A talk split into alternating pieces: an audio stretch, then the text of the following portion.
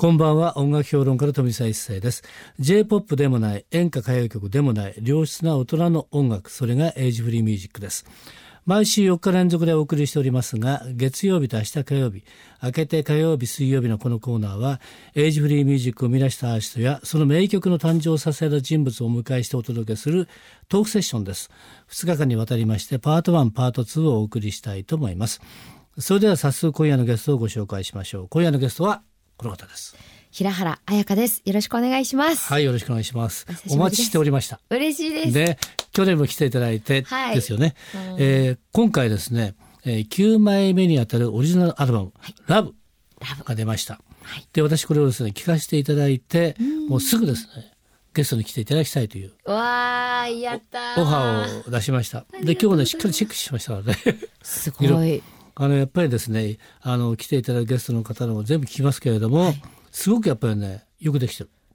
でですから普通ですねこう来てね、えー丸とか二重丸とか色つけていくんですけれども、こんだけ丸とかつくのっていないんです本当ね。あ、そうなんですか。もうほとんどほとんどつ全ペいてるって。ージに、しほとんどかも黄緑色のこう蛍光ペンでシュッシュッと書いて。ええ。それはこのフレーズがいいとかですね。ちょっと見にくいんですけど丸書いてちょっと字が書いてあるとかね。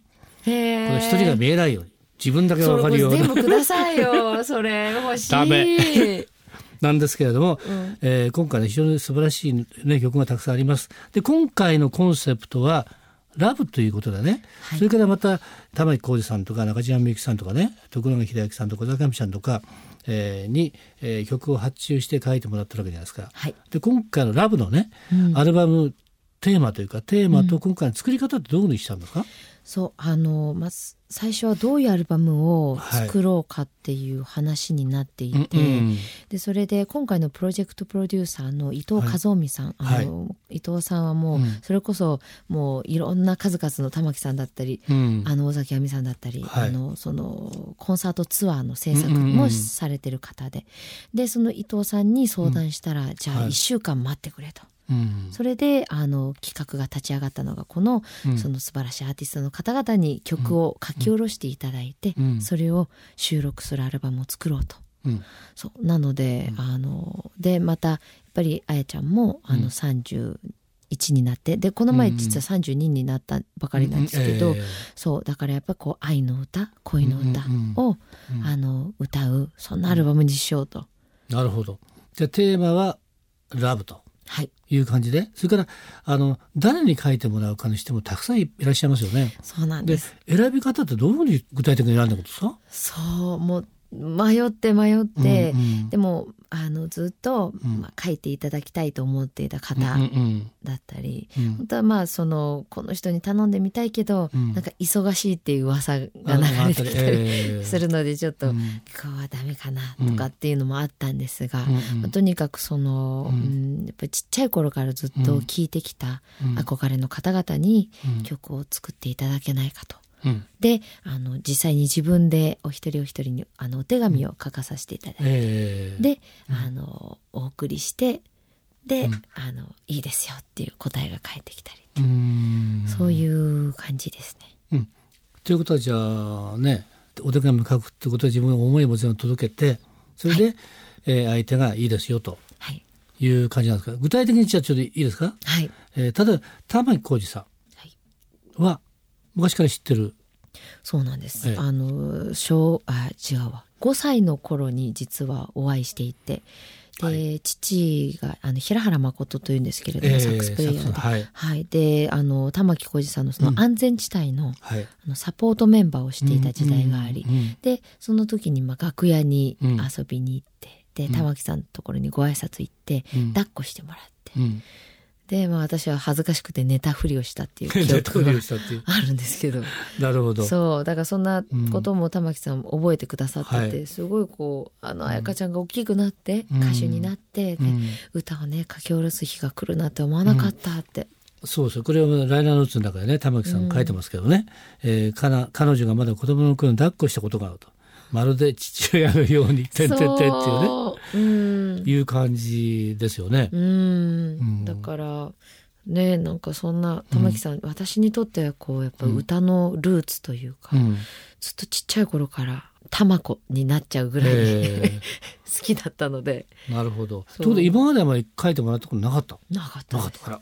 今回がじゃあ意を決したし始めてってことですね。初めてですで次の中島みゆきさん。はい。みゆきさんは？みゆきさんは実はお会いしたこと一度もなかったんです、はい。であの、どうしても作っていただきたくて。で実はその去年のコンサートツアーで、うんうんあのみゆきさんの「糸」をカバーさせてもらってて、えーでもやっぱりこの曲すごくいいから、うん。なんかずっと歌っててなんか心が癒されてなんか、うん。なんだろうな魂のこもり歌みたいな感じ、うんうんうんなん。かみゆきさんにそういう曲を書いていただけないかっていうお願いをして、でうん OK が来てうん。で実際作っていただいた曲が「アリア」という曲。でまたこれ聞いた時びっくりしたんですね。もういっぱい転調もするし、うん。音域も低いし高いし、うん。うん。でもすっごくいいものを作っていただけたなと。うん。でレコーディングにも立ち会ってくださって、ああそうですか。えーそうでこれみゆきいさんがね来年で書いてますけれども、えー私の仕事の都合でデモテープ渡しがかなり遅かった。曲作るの遅かったんですねきっとね。いやそれがなんかねツアーの ツアーで。そう最中だったのでちょっと遅くなっちゃうけどいい？っていうあれだったんですね。ねそれで遅いにもかかわらず収録初日で平原さんはすでに完璧でしたと。言われましたね。でこれみゆきさんっぽいんだけどもものすごい天才なのかものすごい練習場なのかってことね これちゃんとねこれこれだからみゆきさんっぽいよね。そうです。ね。あそうなんだ。みゆき節が。みゆき節がこれ入ってるんですよね。それからですね徳永秀はい。君は？徳永さんは、そうあのもう2年前ぐらいから、うん。あのメル友というか。はい。そうあのでこうなんか私が苦しい時とか、うん歌で悩んだ時に、うん。あのメッセージしてアドバイスもらう、本当頼れる先輩で、うんであの曲作っていただいて、うんで歌詞も徳さん書いてくださいとうん。言ったんですけれども最初は、うん。いや俺じゃなくて違う人の方がいいって、うん。うん。信頼してる人に書いてもらうからって言ってたんですけど、うん。なんとかどうですかって言ったら書いてくださって。うん。でそれがまあ鼓動ということはい。もうすごいいい歌詞だしいい曲だし、うん。そうなのであの実際にこうやって歌詞を自分以外に書くのは私が初めてだったみたいで、うーん。だから初のなんか歌詞提供。歌詞提供。そう歌詞。曲は書いたけど歌詞は初めてなの？らしいです。でもう一度徳永君のですねこのライナーノーツ。これ、うん。文章素晴らしいね、ね。うん、これはね、うん、もったいない。ってくらいの文章書いてますあで「鼓動」だね「えー鼓動」というタイトルをまずは書きましたってね、えー自分の人生をなぞりました。新しい命が鼓動となって生まれます、えー平原が作り出す鼓動。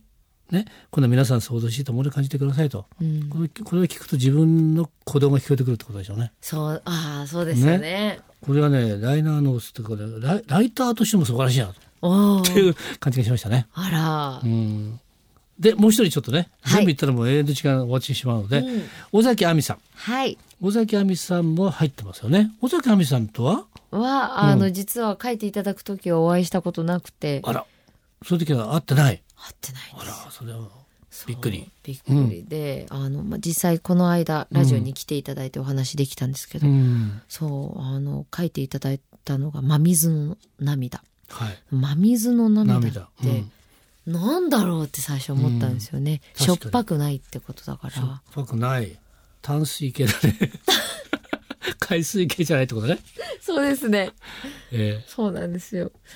そうだから、ん。いろんな、うん、みんなそれぞれこう、想像をねかきたてるこう歌詞なんですけど、えうん。やっぱりまあそのいろんな経験をしてこうどんどんどんどんこうろ過されて、ううんんだったりそうなんだろうな。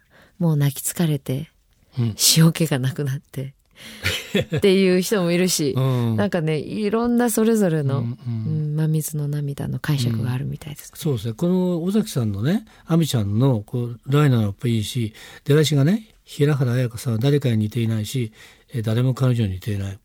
今度もねあの CD の帯のキャッチになる。感じとしてね。そうかそういうのを使わせていた、これもこれもうキャッチコピーって素晴らしいですこれね。そしてこれすごいのが、えーデモテープを送ったと。そしたらしばらくしてこんな感じでしていいでしょうかとピアノの彼女の仮歌だけの大きな送られてきました。はい。私の書いた「真水の涙」はその時すでに彼女の音楽の中にいたうまいねこれもねうまいですすよね。ごいうまいということなので、これを曲を聴きながらねライナがこれね、えーこんだけしっかりしてるってやっぱりめめったにないからそのイメージでぶこの文章をまた読みながら、えー聞いていただくともっとよくわかるっていう感じがすると思いすますけど。ごい。え他にもたくさんのね、えー方がまだいらっしゃいますけれども、はいそれはですね CD の中で読んでいただくとはい。いうことにしたいと思います。それではですね、えー平岡彩香さんの9枚目のオリジナルアルバム「ラブの中から今日はこの曲っていうのをね、はい。で締めたいと思います。じゃあ一つ選んでいただいて曲紹介をお願いできますか？はい、えーそれでは玉置浩二さんに書き下ろしていただきました平原彩香でマスカット今夜のトークセッションのゲストは平原彩香さんでした。明日も引き続きよろしくお願いします。お願いします富澤一世のエイジフリーミュージックまた明日の夜お会いしましょう。